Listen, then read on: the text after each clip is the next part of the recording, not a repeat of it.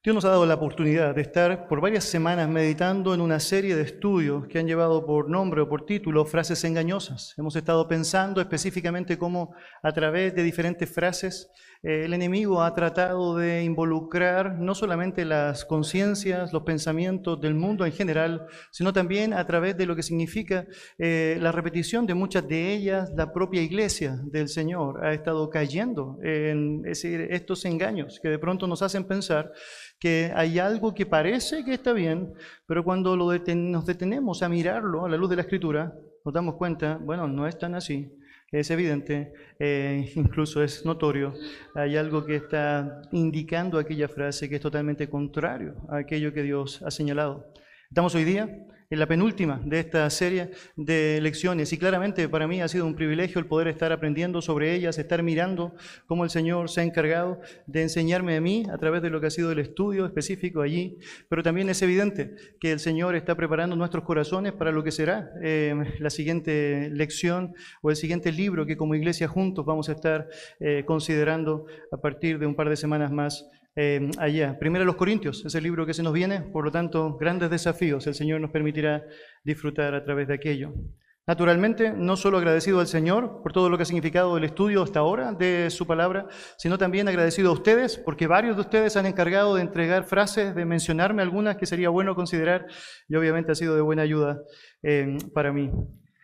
Luego de estas cinco frases que ya hemos visto, es que el cristianismo es una relación o una religión, es correcto hacer juicios, debo seguir a mi corazón, debo escoger conforme a la paz que siento o debo mejorar mi autoestima para vivir mejor. Hoy día tenemos el privilegio de poder estar pensando en una de ellas que no solamente va a aclarar nuestros pensamientos y nuestra convicción al respecto, sino también nos va a permitir meditar en la doctrina de nuestro Dios, profundizar en varios aspectos que son tremendamente esenciales y que claramente a través de esta frase podemos nosotros eh, considerar en nuestro propio crecimiento hacia el Señor. La frase que vamos a tratar a partir de esta pregunta es la siguiente. ¿Somos todos hijos de Dios? ¿Realmente todos somos hijos de Dios? Y hemos escuchado en muchas ocasiones aquello. Bueno, vamos hoy día a tratar de dilucidar aquello a la luz de la palabra de nuestro buen Dios. Permítame comenzar así. Cuando pensamos en cuál es la razón o el origen de por qué específicamente esta frase se ha hecho común, bueno, una forma en cómo eso puede ser explicado, y Arcee Sproul lo, lo determina de una manera muy buena, es básicamente a través de lo que fue la influencia del liberalismo allá en el siglo XIX. De manera muy particular, el liberalismo lo que trató de hacer, con un gran énfasis eh, específico allá en Alemania, fue tratar de analizar, observar todo el grupo de religiones que existían y a través de aquello llegar a una conclusión común, que era lo que unía a todas las religiones, que era lo que hacía que hubiese un núcleo común entre una y otra. Esto que se llamó religión comparada y que fue parte habitual de las lógicas de mm, disciplinas académicas, hizo que antropólogos, sociólogos y teólogos invirtieran muchísimo tiempo en esforzarse en encontrar cuál era la esencia de la creencia de cada una de las religiones que podían observar y también, naturalmente, cuáles eran las similitudes que podían encontrar entre hindúes, musulmanes, judíos, eh, cristianos, budistas, etcétera, etcétera etc. Una muestra de las conclusiones que lograron hacer a partir de aquello es lo que podemos notar a través de uno de los libros que resplandeció más en términos de conocimiento, no en términos de su contenido, y que tenía que ver específicamente con este intento de querer mostrar qué cosa ligaba a las religiones una con otra. Un hombre llamado Adolf von Harnack, teólogo luterano alemán, escribió un libro que traducido al español es La esencia del cristianismo, a través de él nosotros podemos notar cuáles fueron los intentos de este hombre por tratar de llegar a conclusiones específicas en cuanto a esta ligación entre una religión y otra. Y cuando lees el libro te darás cuenta que hay dos premisas bien relacionadas que él logró concluir. La primera es la paternidad universal de Dios, es decir, Dios es el Padre de todos. Y la segunda es la hermandad universal del hombre. Es decir, no solamente Dios es el Padre de todos, sino además, por consecuencia natural, todos los seres humanos son hermanos unos con otros, unos con otros. De ahí en más, Hemos crecido en una cultura en donde esa influencia que comenzó allá con una alta disposición cultural empezó a afectar profundamente al cristianismo, al punto, es decir, que muchos de nosotros hemos estado inmersos simplemente en repetir frases como esas sin meditar en todo lo que está referido eh, con relación a la escritura. Quien ha enfatizado mucho ese concepto de la paternidad universal de Dios y también de la hermandad universal es específicamente la Iglesia Católica. De hecho, el Papa Francisco ha sido el gran impulsor de hacerlo cada vez más fuerte y más notorio. Llamó mi atención encontrar eh, una serie de videos de una sección, un proyecto específico que el Papa eh, Francisco lleva adelante, eh, que se llama ya los videos del Papa o el video del Papa en donde él está coordinando con, por ejemplo, una budista llamada Richard Candro, un rabino llamado Daniel Goldman, un sacerdote católico llamado Guillermo Marcó y el dirigente islámico Omar Abud, y juntos presentando a través de un video una elección sumamente importante que deseaban que fuese reconocida por el resto del mundo y tenía que ver con ese valor unitario de ser eh, todos juntos hijos de Dios. Permítame citar para usted. El video comienza con el Papa señalando lo siguiente. La mayor parte de los habitantes del planeta se declaran creyentes. Esto debería provocar un diálogo entre las religiones. No debemos dejar de orar por el diálogo y colaborar con quienes piensan distinto. Luego de aquello aparecen los diferentes religiosos que he mencionado anteriormente, quienes declaran creer en un Dios distinto, pero un Dios al fin y al cabo, un Dios en definitiva. Eh, para luego pasar otra vez a la escena con el Papa que agrega lo siguiente. Muchos piensan distinto, sienten distinto, buscan a Dios o encuentran a Dios de diversas maneras. En esa multitud, en este abanico de religiones, la única certeza que tenemos para todos es que todos somos hijos de Dios. Bueno, ¿cómo asumirás? La reiteración de esa premisa es tan común que no es de extrañarse que incluso muchos cristianos, sin un análisis mayor, lo hayan asimilado y lo hayan visto como un tremendo y buen intento para unir a todas las religiones en aquello que realmente nos une, pero sin darse cuenta que si eso no está normado por la escritura, es decir, si aún vamos más allá y es contrario a la escritura, estamos cometiendo un pecado terrible y ofensivo ante los ojos de nuestro Dios. Ahora, ¿Podemos asegurar con dogmatismo que todas las personas, todos los seres humanos son hijos de Dios? ¿Es aquella realidad la que se argumenta a lo largo de las Sagradas Escrituras? Y bueno, vamos a invertir durante esta mañana en nuestro tiempo específicamente para resolver aquella pregunta. Acompáñenme en oración. Dios te damos muchas gracias por darnos la posibilidad de tener tiempos como estos en donde somos instruidos, Señor, por usted. Le damos muchas gracias, Padre, porque usted se encarga de ayudarnos a poder derribar cualquier pensamiento que se levante en contra de la obediencia hacia usted. Y Señor, queremos nosotros partir con ese ejemplo bien marcado en nuestra vida, en donde queremos que todos, incluyendo nuestro léxico, sea el fiel reflejo de tu verdad, en donde queremos que nuestra comunicación esté expresando correctamente, Señor, lo que tú has dicho, y en donde, Señor, anhelamos de tu gracia para que podamos con claridad defender esa verdad, es decir, tratar de perseverar en aquella verdad, tratar de animar a otros a considerar la importancia de sostenerse en aquella verdad. Señor, gracias porque a través de tu palabra tú haces entender a los simples, tú alumbras nuestro entendimiento y nos permites llegar a respuestas necesarias que sabemos, Señor, no solamente nos edifican, sino que nos permiten, Señor, poder crecer. Gracias porque sabemos, tú preparas nuestros corazones, porque tú sabes quiénes somos, quiénes debemos escuchar esta palabra específica hoy día. Y en particular te pido, me ayudes a poder comunicar con fidelidad lo que tú deseas, Señor, eh, manifestar a tu pueblo. Gracias por ser nuestro buen Dios. En el nombre de Jesús. Amén. Amén. Cuando vamos a la Biblia nos damos cuenta que cuando se trata del el origen del hombre, no es la paternidad divina aquella que resalta. De hecho, cuando tú y yo miramos las escrituras nos damos cuenta que todo el énfasis está básicamente eh, manifestado en lo que significa la obra creativa de nuestro Dios. Cuando tú y yo miramos, por ejemplo, el libro de Génesis capítulo 1 y vemos los versículos 26 y 27, notamos cómo esto señala lo siguiente. Entonces dijo Dios, hagamos al hombre a nuestra imagen conforme a nuestra semejanza y señoré en los peces del mar, y en las aves de los cielos, y en las bestias de toda la tierra, y en todo animal que se arrastra sobre la tierra. Y creó Dios al hombre a su imagen. A imagen de Dios lo creó, varón y hembra los creó. Sabemos por las escrituras que los seres humanos compartimos tremendos privilegios. Uno de esos privilegios, naturalmente, es ser criaturas de Dios. Y cantamos específicamente eso, ¿no? Oh criaturas del Señor. Vemos naturalmente que el mandato divino de parte de nuestro Señor Jesucristo es ir y predicar el Evangelio a toda criatura. Esta característica que liga a todos los seres humanos en términos de lo que es su creación, habla tremendamente bien del carácter formador, creador y sustentador de nuestro buen Dios. Otra característica o privilegio descrito a través del relato tiene que ver con esta característica del ser humano de poder portar la imagen y la semejanza de nuestro buen Dios. Es cierto que ésta ha sido afectada producto del pecado, pero tal como enseña Santiago capítulo 3, sigue siendo parte del hombre esto es lo que da dignidad a la realidad de los seres humanos y en particular es uno de los grandes argumentos que utilizamos cuando hablamos del peligro de caer en el engaño del aborto como algo que debe ser asumido, no dándole la dignidad que aún ese bebé que porta la imagen de nuestro Dios tiene en el vientre materno. Ahora bien, cuando tú notas todo eso y haces una gran eh, forma de análisis a lo largo del Antiguo Testamento, te das cuenta que no hay un énfasis marcado en lo que significa la paternidad de nuestro Dios, sino más bien todos los énfasis tienen el foco de lo que significa el hecho de ser el creador, de ser el soberano, de ser quien tiene la capacidad para poder llevar adelante todo aquello que ha determinado en su propio ser.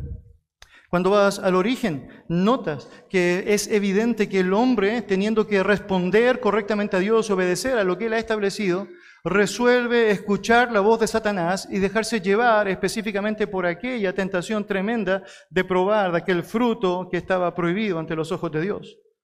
Cuando el hombre lleva adelante el ejercicio de su pecado, lo que tú y yo sabemos es que inmediatamente los costos se empiezan a manifestar, las consecuencias empiezan a ser latentes. El hombre es apartado del Edén, es destituido de la gloria de Dios, la comunión con Dios se estropea por completo.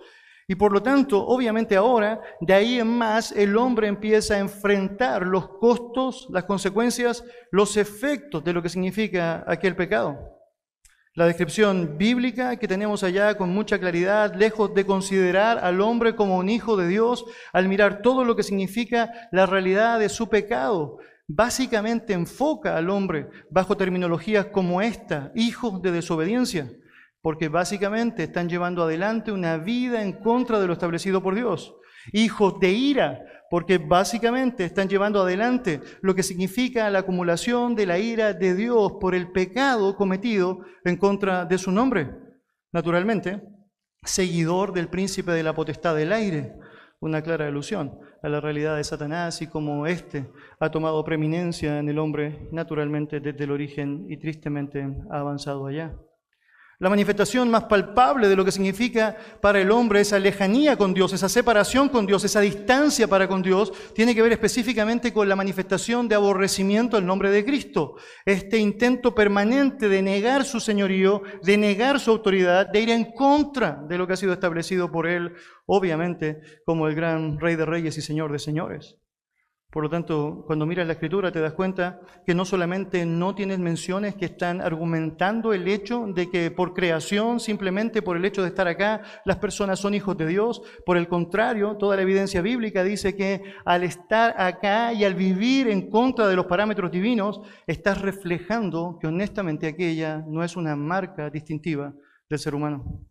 Acompáñeme en su Biblia, por favor, al libro de Juan capítulo 8. Quiero compartir con usted un relato bien interesante, lleno de lecciones al respecto, que solidifica la lección bíblica en relación a lo que significa la paternidad divina.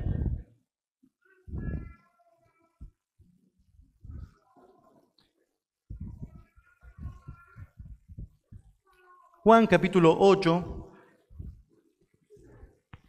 versículo 37 en adelante. Lo que tenemos acá es a nuestro Señor Jesucristo dirigiéndose a una audiencia judía que está atendiendo a ciertas cosas que Él está diciendo. Naturalmente en el proceso hay intentos de tentación al Señor, obviamente intentos que son imposibles de llevar a cabo de manera completa.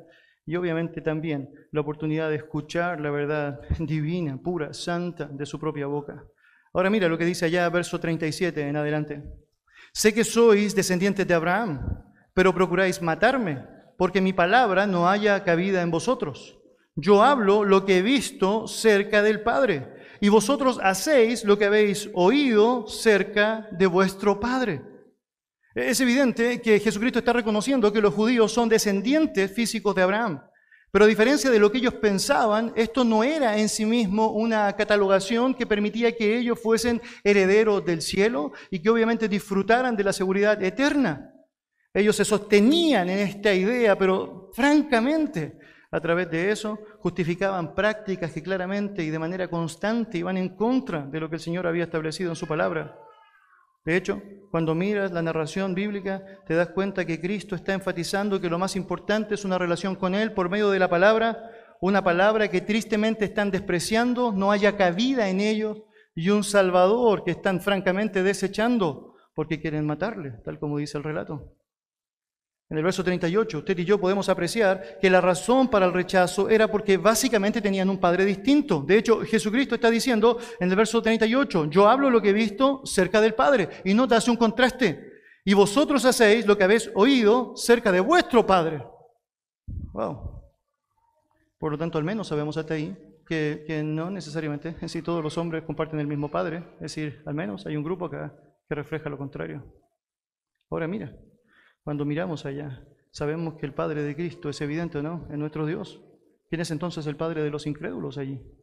Mira lo que dice versículo 39. Los judíos tratan de responder a aquella interrogante señalando que su padre es Abraham. Abraham. Es conveniente decir aquello, ¿no? Dice verso 39. Respondieron y le dijeron, nuestro padre es Abraham. Jesús les dijo, si fueseis hijos de Abraham, las obras de Abraham haríais, ¿o no? Es decir, sería, ¿no fue el reflejo de su padre o no? Si su padre ha hecho cosas correctas, naturalmente, ustedes deberían tratar de preservar ciertas cosas en lo que significa su honor a él y en lo que significa una buena imitación hacia él. De hecho, cuando tú miras la escritura te das cuenta cómo el énfasis en la vida de Abraham está volcado a su fe, a su confianza en Dios, al asumir que no se trataba con las obras de la carne o las obras de la ley, sino más bien con la fe que justificaba aquello que podía hacerte salvo. Y cuando miramos a estos hombres, nos damos cuenta que todo el intento de su vida tenía que ver con demostrar que ellos eran capaces en sí mismos de lograr la salvación.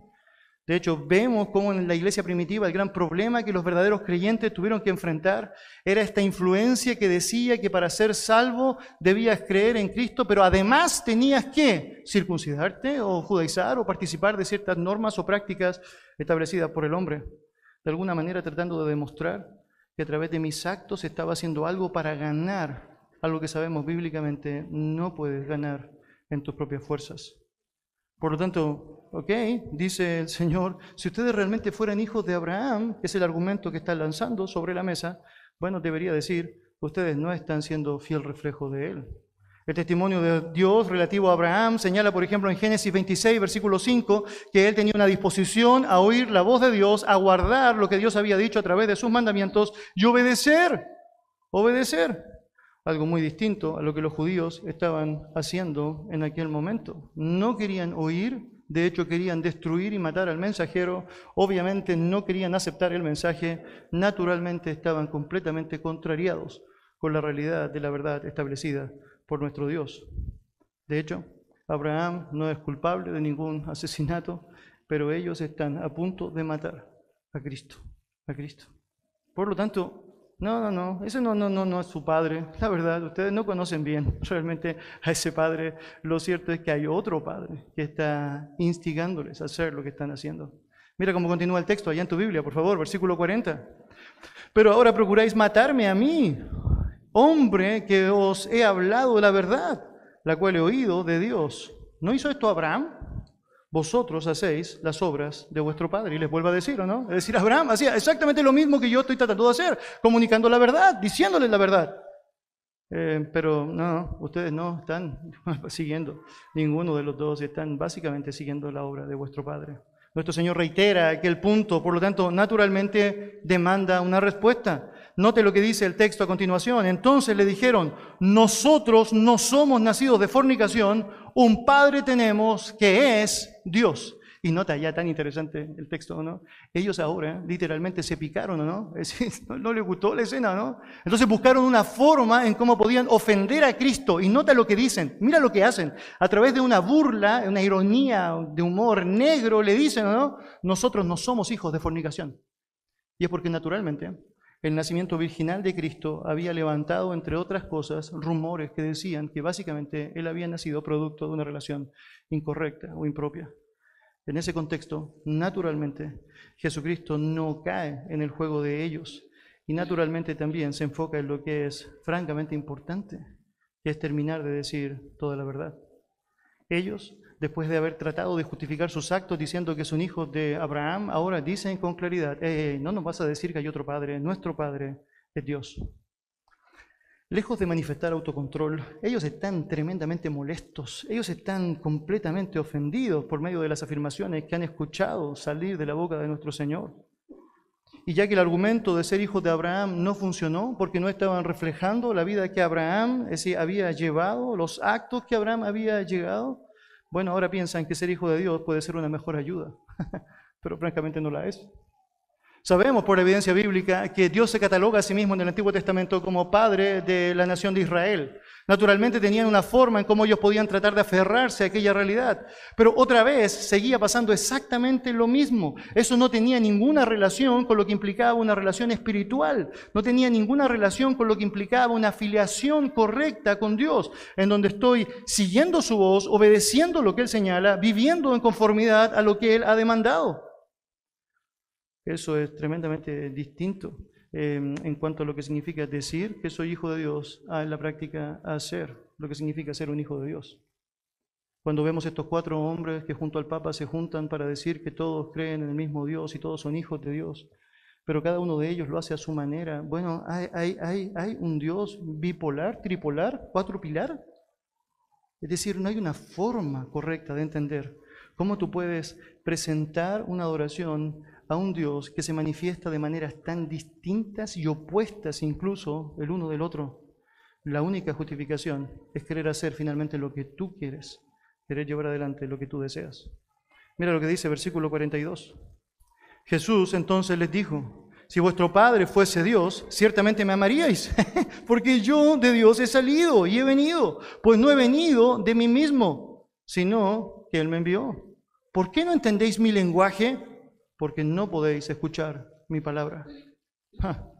Si realmente los judíos fuesen hijos de Dios, el gran argumento de Cristo planteado ahora es que no le rechazarían a Él. ¿Por qué? Porque Él fue enviado por Dios. Es decir, ¿cómo es posible que ustedes señalen ser hijos de aquel a quien claramente están ofendiendo al despreciarme a mí?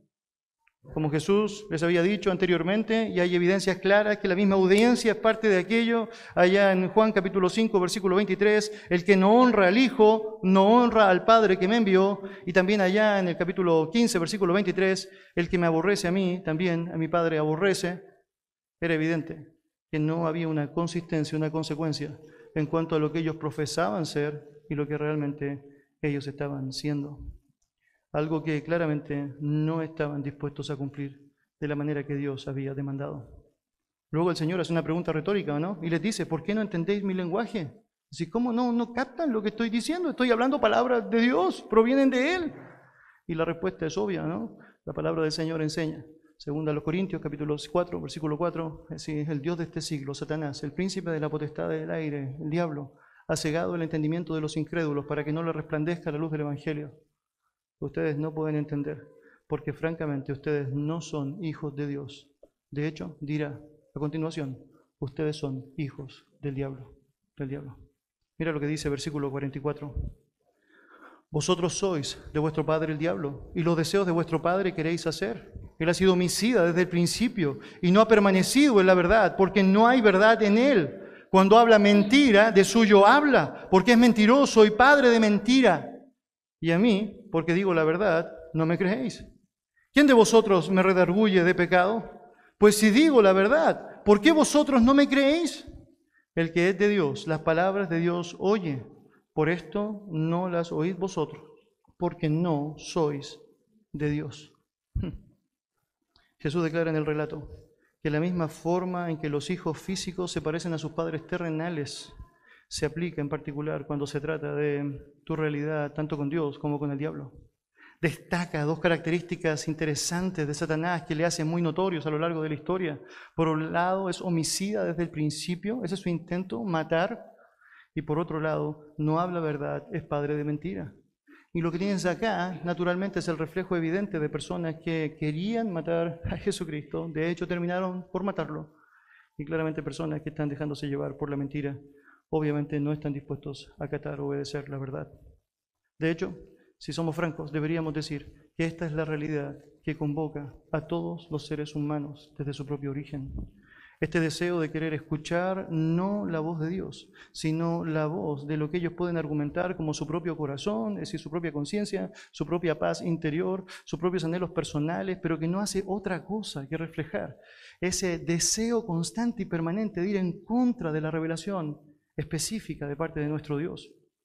Y en ese contexto, lo que tienes como resultado es básicamente reflejar a quien está estimulando tu vida, a quien está motivando tu propia vida desde el pecado del hombre, desde el momento en el cual el hombre decide seguir la instrucción de Satanás, Finalmente lo que tenemos allá es como consecuencia natural del pecado, personas que están viviendo bajo esa realidad, la realidad de ser hijos del diablo.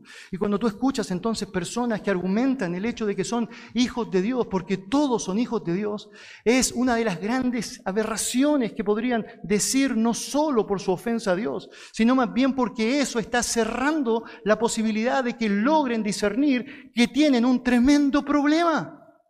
Y ese problema es su distancia con la verdad de Dios, su distancia del único Dios vivo y verdadero.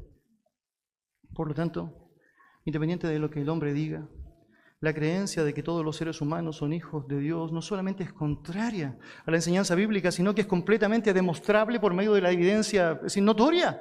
Es decir, simplemente basta con mirarnos un poco en el espejo y darnos cuenta que las obras de Dios, los frutos de Dios, las acciones de Dios, los deseos de Dios, francamente no son aquellos que brotan espontáneamente de nuestro corazón. Ahora, bien dicho todo eso, te sorprende cuando sigues avanzando en la Biblia y llegas al Nuevo Testamento notar que hay una persona que está permanentemente hablando de Dios como su Padre, que está resaltando constantemente el hecho de una afiliación directa con Dios. En este caso particular, sabemos, es nuestro Señor Jesucristo.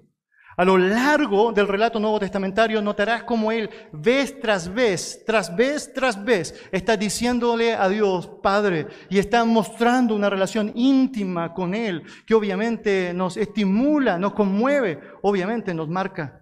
Si vemos la palabra del Señor, por ejemplo, allá en capítulo 10 del libro de Juan, notarás lo que el propio Señor Jesucristo señala. Él dice, mis ovejas oyen mi voz y yo las conozco y me siguen y yo les doy vida eterna y no perecerán jamás, ni nadie las arrebatará de mi mano. Mi Padre, que me las dio, es mayor que todos y nadie las puede arrebatar de la mano de mi Padre. Yo y el Padre uno somos. Entonces los judíos volvieron a tomar piedras para apedrearle. Jesús le respondió, muchas buenas obras os he mostrado de mi Padre. ¿Por cuál de ellas me apedreáis? Le respondieron los judíos diciendo, por buena obra no te apedreamos, sino por la blasfemia, porque tú siendo hombre te haces Dios, te haces Dios. La afirmación relacional descrita por nuestro Señor Jesucristo, hablando de su Padre y mostrando la unidad que tenía y disfrutaba con Él, hizo que los fariseos de la época no encontraran nada mejor que lapidarle. Obviamente el concepto de blasfemia era algo que utilizaban los judíos para llevar adelante la lapidación. Entonces ellos están pensando, este es el momento para hacerlo.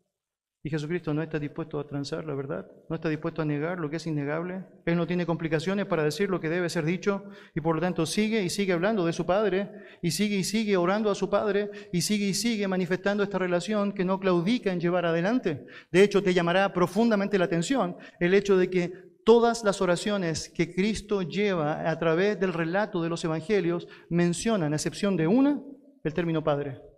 Y esa única que no menciona el término Padre es aquella que declara en la cruz del Calvario, cuando la ira de Dios viene sobre él y él en vez de decir Padre dice, Dios mío, Dios mío, ¿por qué me has desamparado? Y tiene profundo sentido. Todo lo que ves de nuestro Señor es manifestar lo que significa una relación correcta, propicia, preciosa con su Padre, de profunda comunión, de profunda obediencia, de profunda disposición en lo que significa el desarrollo de esta. Ahora, Esta declaración que Jesucristo está llevando adelante vez tras vez no es solamente unilateral. De hecho, notarás que las tres veces en donde la voz de Dios de manera audible se hace notoria en las descripciones de los relatos de los evangelios, están mencionando básicamente a Dios en su reconocimiento a Cristo como su Hijo. Seguramente usted podrá imaginar o recordar esta escena en donde Él está empezando su ministerio público, pasa por las aguas del bautismo y el Dios del cielo allá expresa abiertamente, este es mi Hijo amado en quien tengo complacencia. Una más, probablemente la recordarás, en el monte de la transfiguración, Dios mismo hablando y diciendo, este es mi Hijo, a Él oíd, a Él oíd. Por lo tanto, no tenemos acá una relación en donde solamente una parte está actuando como hijo y el otro simplemente está aceptando, a decir, bueno, ya, si él me quiere decir padre, que me diga padre, está bien. No, lo que tenemos acá en la práctica es una relación profunda, íntima, tremendamente relacional, una filiación, filiación que es claramente evidente. Él lo reconoce como padre y el padre lo reconoce a él como hijo. De hecho, hay muchos términos teológicos que tratan de expresar aquello. Pero Jesucristo es el único Hijo engendrado por el Padre. El único, el único. Y es el único que tiene el derecho de llamarle Padre, a no ser que algo más la Escritura nos diga y que guarde relación directa con Él. Déjenme decirlo de esta manera.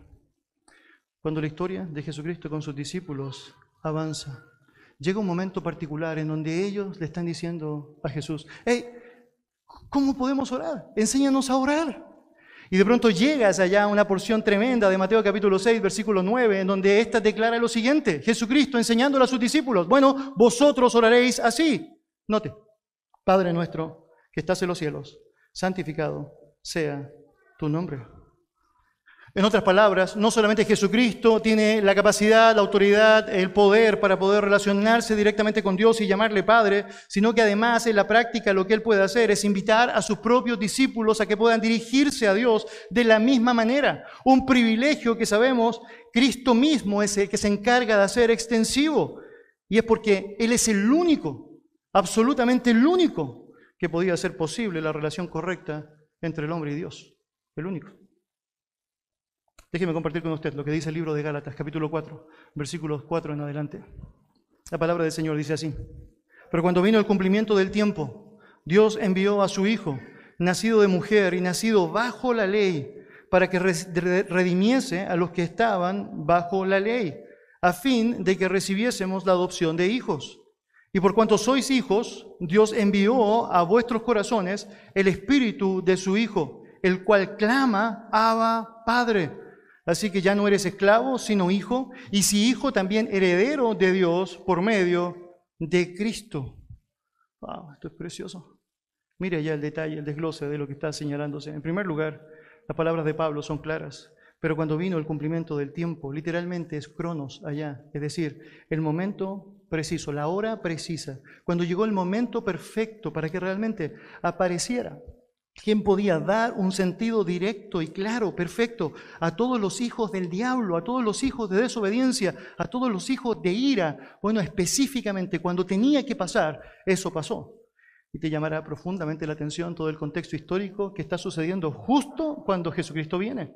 Es decir, el imperio romano tiene el control de absolutamente todo, que se mueve mayormente en tranquilidad. Hay un idioma general que es conocido, que hace que se propague mucho mejor lo que significa el concepto de la verdad. Obviamente hay personas que están disponibles para ser parte de lo que significa esta propagación. El comercio y las rutas están establecidas como nunca en la historia del mundo antiguo. La conexión entre países, lugares, entre aún lugares marítimos a otros, es algo que se ha hecho de manera creciente. Por lo tanto, era el momento, el mejor de los momentos. Obviamente Dios lo determinó así. Y llega el Señor Jesucristo. Y lo que hace cuando viene Jesucristo es llevar adelante tareas normativas. Está cumpliendo con todo aquello que había sido establecido para con él. Dice el texto, Dios envió a su Hijo, nacido de mujer y nacido bajo la ley, para que redimiese a los que estaban bajo la ley, a fin de que recibiésemos la adopción de hijos. Dios envía a su Hijo con una misión particular. Esta misión implicó nacer de una mujer, implica que se haga hombre real con naturaleza humana, para poder ser un representante de esa humanidad que ha caído, esa humanidad que siguió a Satanás, que está dispuesta a obedecer a Satanás, que odia a Jesucristo y cualquier expresión de la verdad, pero que de pronto tiene la posibilidad de recibir a ese Dios que es rico en misericordia a través de Jesucristo, quien está dispuesto a venir y lo hace aún cumpliendo todo lo que es necesario y demandado de parte de la ley desde la circuncisión en el octavo día y todo lo que eso involucró para poder otorgar esperanza y oportuno socorro a todos aquellos que pueden acudir a Él. Nuestro Señor en la cruz del Calvario lo que hace es recibir esa ira que tú y yo deberíamos recibir. Esa ira que nos hace hijos de ira, tal como dice Efesios. Tiene la posibilidad ahora el ser humano de poder notar que Cristo como su representante la tomó en aquella cruz. Y por lo tanto Él está dando allá la posibilidad para que aquellas personas que eran esclavos del pecado, que vivían sumidos a la ley, una ley que básicamente te muestra que tú no puedes lograr absolutamente nada de aquello porque necesitas a Dios y que ahora puedes eh, encontrar de manera plena en Jesucristo. Mira lo que dice el versículo 5. El verso señala a fin de que recibiésemos la adopción de hijos, la adopción de hijos. Es decir, el propósito del Señor Jesucristo al venir era pagar el precio que tú y yo deberíamos haber pagado por esta insistente y permanente intencionalidad en contra de Dios y su verdad, estos deseos por querer hacer prevalecer lo que yo creo que es mejor en contra de lo que Él ha revelado, que es mejor. Jesucristo viene, toma forma de hombre, se entrega a la muerte y muerte de cruz, terrible muerte, para poder pagar el precio que tú y yo jamás podríamos haber pagado. Y allá, la posibilidad de que a través de creer en ese Señor, de entregar nuestra vida por completo a ese Señor, podamos disfrutar de lo que significa ahí y de ahí en adelante la realidad de ser un hijo de Dios, un hijo de Dios por adopción, por adopción. Déjeme compartir con usted lo que dice Juan capítulo 1, versículos 12 y 13. Dice el texto lo siguiente, más a todos los que le recibieron, a los que creen en su nombre, les dio potestad de ser hechos hijos de Dios, los cuales no son engendrados de sangre ni de voluntad de carne ni de voluntad de varón, sino de Dios. Y Juan lo deja tremendamente claro, ¿no? En el primer capítulo de su Evangelio le está diciendo allá, en primer lugar, mire, mire, a todos los que recibieron, a los que creen en su nombre, les dio derecho, potestad, autoridad. Esa es una palabra muy interesante que solamente se ocupa otra vez cuando se habla sobre Cristo, diciendo que ese hombre hablaba como quien tiene autoridad. Es una palabra poderosa poderosa. Y dice que todos los que le creen, los que reciben, los que están disponibles para vivir una realidad correcta con Él, tienen la posibilidad de ser o llegar a ser, como es la palabra directa ya, hechos hijos de Dios. Eso nos dice muchas cosas, ¿o no? Llegar a ser o ser un hijo de Dios significa que antes no lo eras, ¿o no? Es que nadie nace como un hijo de Dios. Es que nadie, nadie llegó a este mundo bajo esa particular definición. Todos llegamos, básicamente, como hijos del diablo. Y de pronto, ahora, la gracia se manifiesta, una gracia que es tan grande como el pecado que nosotros llevamos adelante en contra de Dios y nos permite el poder acudir a Él y nos permite el poder volcarnos a Él. Aquellos que humildemente reconocen a Cristo, se arrepienten de sus pecados y reconocen su necesidad de hacer a Cristo el Señor de sus vidas, dice la palabra del Señor, tienen el derecho ahora, la autoridad de poder ser hijos de Dios. Es bien interesante porque Juan no pierde el tiempo, él trata de inmediato de tratar de aclarar algunas cosas que podrían surgir inmediatamente en el corazón del hombre, estas ideas que vienen allá y que de vez en cuando incluso nos molestan, tratando de hacernos tomar parte de algo que no nos corresponde. Entonces él señala en el versículo 13, bueno, lo siguiente, los cuales no son engendrados de sangre, ni de voluntad de carne, ni de voluntad de varón, sino de Dios. La razón por la cual las personas son hijos de Dios no es porque son engendrados de sangre, primera cosa. Es decir, no es porque su familia era cristiana, porque su abuelito era cristiano, porque su mamá era cristiana, porque está en un país cristiano. No, no, no, no, no. Eres automáticamente hereditario o receptor de lo que significa la condición de ser un hijo de Dios. Juan dice, tampoco es por voluntad de carne, es decir, no es por méritos propios, ni por las buenas obras, ni por los rituales que usted pudiese hacer, ni aún por todos aquellos intentos desesperados de querer mostrar que usted es mejor o más santo que el resto lo que haría que usted pudiese ganarse el derecho de ser un hijo de Dios. Ni tampoco es por voluntad de varón, ni, siquiera es porque alguien le dijo en algún momento, usted es cristiano, eh, Shazam. No.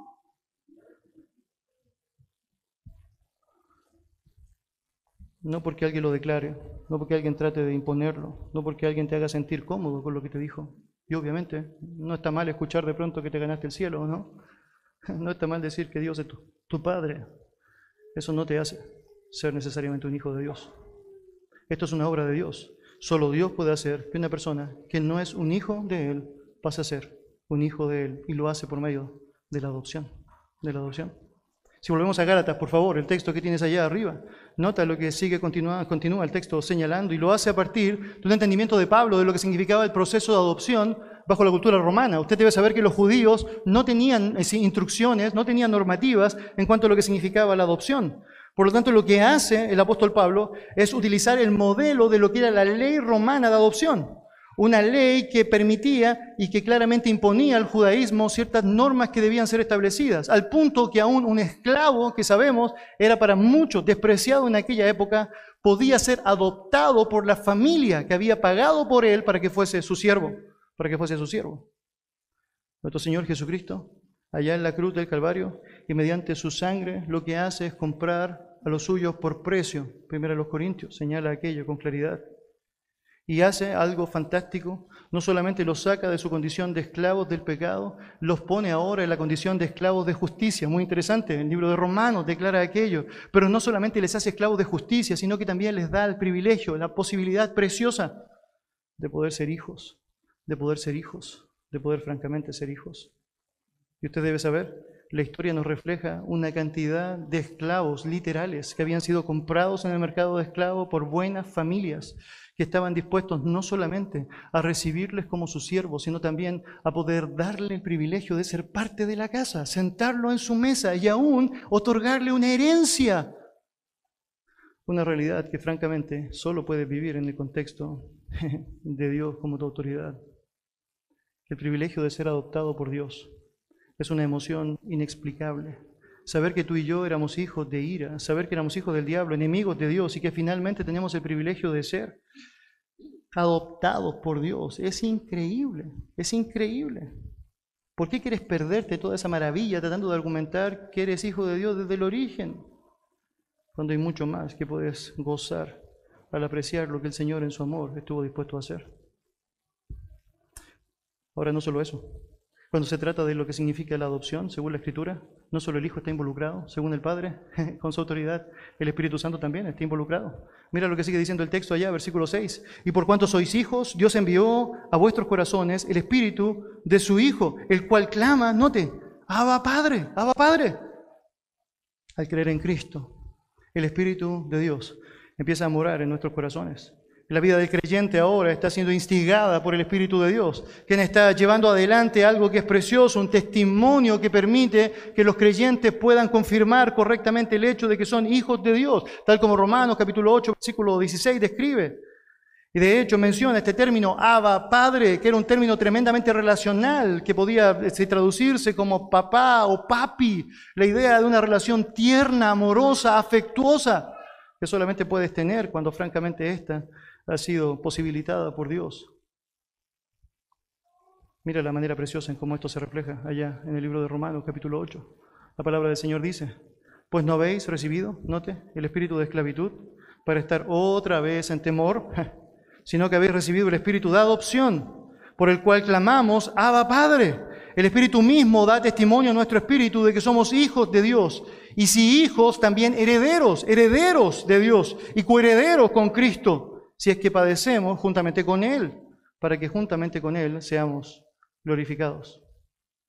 Los creyentes somos receptores de toda bendición espiritual, según el libro de Efesios capítulo 1. En el presente estamos disfrutando de todo aquello, pero también sabemos que en el futuro compartiremos con el Señor Jesús todas las riquezas de su reino, tal como Juan capítulo 17, 1 Corintios 3, 21, tal como la palabra en general está describiendo de lo que significa nuestro futuro en Él. Sin embargo, compartir a Cristo implica mucho más eh, que solo recibir las glorias del cielo. También implica, es decir, la capacitación de Él para estar dispuesto a sufrir las penurias de la tierra y estar dispuesto a padecer, estar dispuesto a empatizar con lo que significa su propio sacrificio, sus propias burlas, su propio abuso, su propia crucifixión.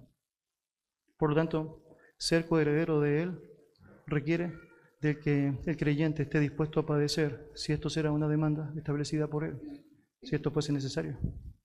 Y el mismo padecimiento que afirmará tu confianza y afirmará tu convicción hacia Él, será el que va a confirmar, lo que significa que Él simplemente pudo hacerte resistir lo que solamente Él puede lograr por medio de sus hijos. Esto fue lo que pasó con Cristo, ¿no? Él resistió con gozo, puesto delante de Él, confiando en el Padre.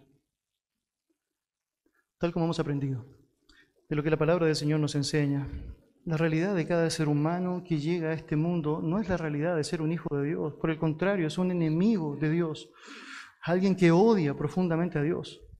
Cuando miras honestamente tu realidad sin Cristo, es evidente que eso se hace latente a través de lo que estás haciendo, estás pensando, estás tratando de llevar a cabo. Ahora mira con interesante claridad cómo Dios a través de su palabra nos enseña que el que es rico en misericordia por el gran amor que nos amó, está dispuesto a dar a su Hijo. El único que podía ser propicio para nosotros la posibilidad de poder ahora establecer un vínculo que nosotros mismos nos encargamos de quebrantar para con Dios. Ese vínculo que ahora es posible poder hacer. Se lleva adelante por medio de la obra de Él en nuestros corazones, que nos estimula para recibir el mensaje de su Evangelio, recibir el reconocimiento de Cristo en nuestra propia vida y creer de todo corazón en lo que Él es, al punto incluso de estar dispuesto a sufrir por su causa, si esto es necesario las glorias divinas, la esperanza bienaventurada, el privilegio de la eternidad gloriosa, hace que cada aflicción del tiempo presente no tenga ningún punto de comparación con lo que significa tamaña maravilla. Y allá todo eso lo recibes porque Dios te ha adoptado, te ha adoptado como un hijo suyo. ¿Qué es lo que deberíamos hacer frente a tamaña verdad?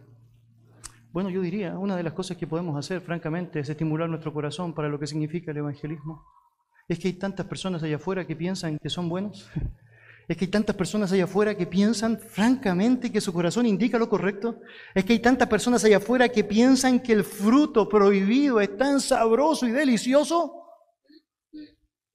Y francamente, usted y yo, cuando consideramos la maravilla de la adopción, nos damos cuenta que hay esperanza. Hay esperanza hay profunda esperanza. En la medida que nosotros consideramos la realidad de que todo el mundo caído es hijo de su padre, el diablo, y que hace las obras del diablo porque francamente es lo único que saben hacer, nos damos cuenta que tenemos una tremenda responsabilidad de mostrarles que hay otro camino, hay otra verdad, hay otra vida que se están perdiendo, absolutamente la están perdiendo. ¿Y la razón? Es porque francamente han sido consecuentes con su padre, el diablo. Por lo tanto, una gran reflexión que tú y yo podemos hacer a través de todo esto aprendido es que necesitamos hablar más de Él. Necesitamos decir mucho más de Él.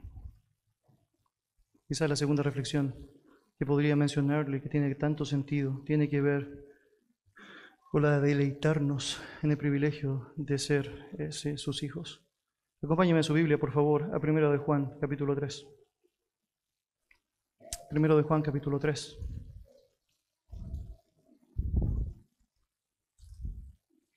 Todo esto es insorprendente. Si usted nota, he estado utilizando textos escritos por Juan, el Evangelio de Juan y todo lo que significa las menciones de Jesucristo hablando al Padre.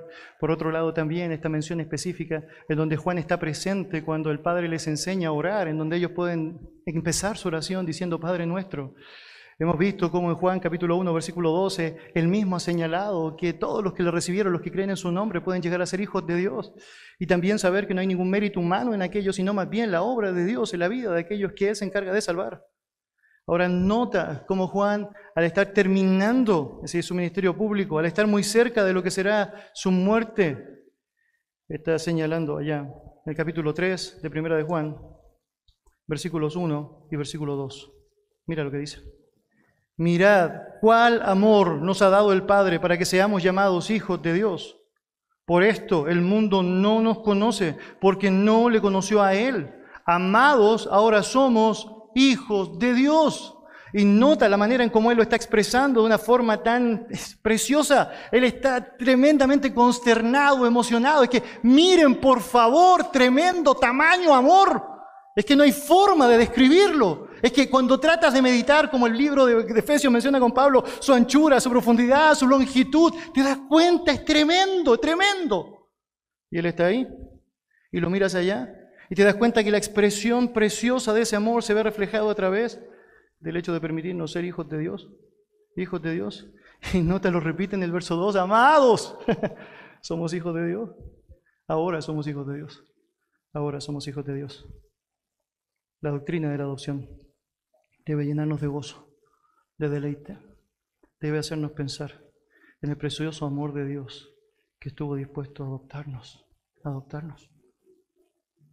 Un precioso amor que sabemos vamos a disfrutar de la eternidad, pero que desde ya podemos llevar a la práctica a través de una relación en donde Él es nuestro mayor, es decir, motivo de existencia y en donde aún podemos llamarle papi y con profunda ternura relacionarnos con Él, con profunda reverencia, profunda ternura relacionarnos con Él.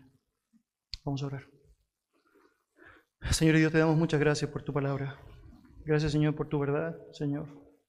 Tu palabra, Señor, es viva y eficaz y sabe decir lo que tiene que decir. Y, Señor, te damos muchas gracias por eso. Señor, probablemente algunos de nosotros hemos estado sumidos en conceptos tan equivocados a la luz de lo que tú enseñas en tu verdad. Pero no es nuestra familia, no es nuestra herencia, no es nuestra influencia, no, no es nuestra propia determinación, ni siquiera es lo que otros me dijeron. Es cómo consistentemente vivo a ese Dios que me salvó, lo que realmente refleja lo que realmente soy. Es como realmente me he sometido al señorío de Cristo en la vida y estoy disponible para vivir en obediencia a lo que Él ha trazado.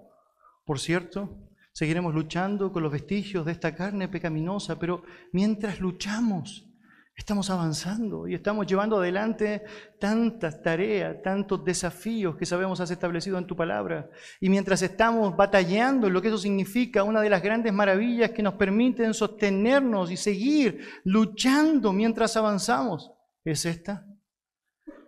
El apreciar cuán amor ha sido derramado por ti para permitirnos llegar a ser tus hijos, Señor, tus hijos. Señor, te damos tremendas gracias por darnos la oportunidad de ser aclarados, de permitirnos, Señor, el poder dimensionar a través de lo que tu palabra enseña cuán comprometidos debemos estar con la causa de tu Evangelio. Y, Señor, también el considerar cuán necesario es el hecho de notar que si estamos donde estamos no es por otra cosa que tu pura gracia, Señor, tu pura misericordia. Señor y Padre amado, yo quisiera pedirte que si hay alguien acá que por primera vez está discerniendo por la obra de tu palabra, Señor, que realmente no ha sido tu hijo, Señor, ten misericordia y permítele, Señor, entregarse a ti como debe entregarse. Y Señor, aquellos que ya tuvimos el privilegio de reconocer aquella verdad, ayúdanos, Señor, a ser fieles testigos de aquello día a día, vez tras vez. En el nombre de Jesús. Amén.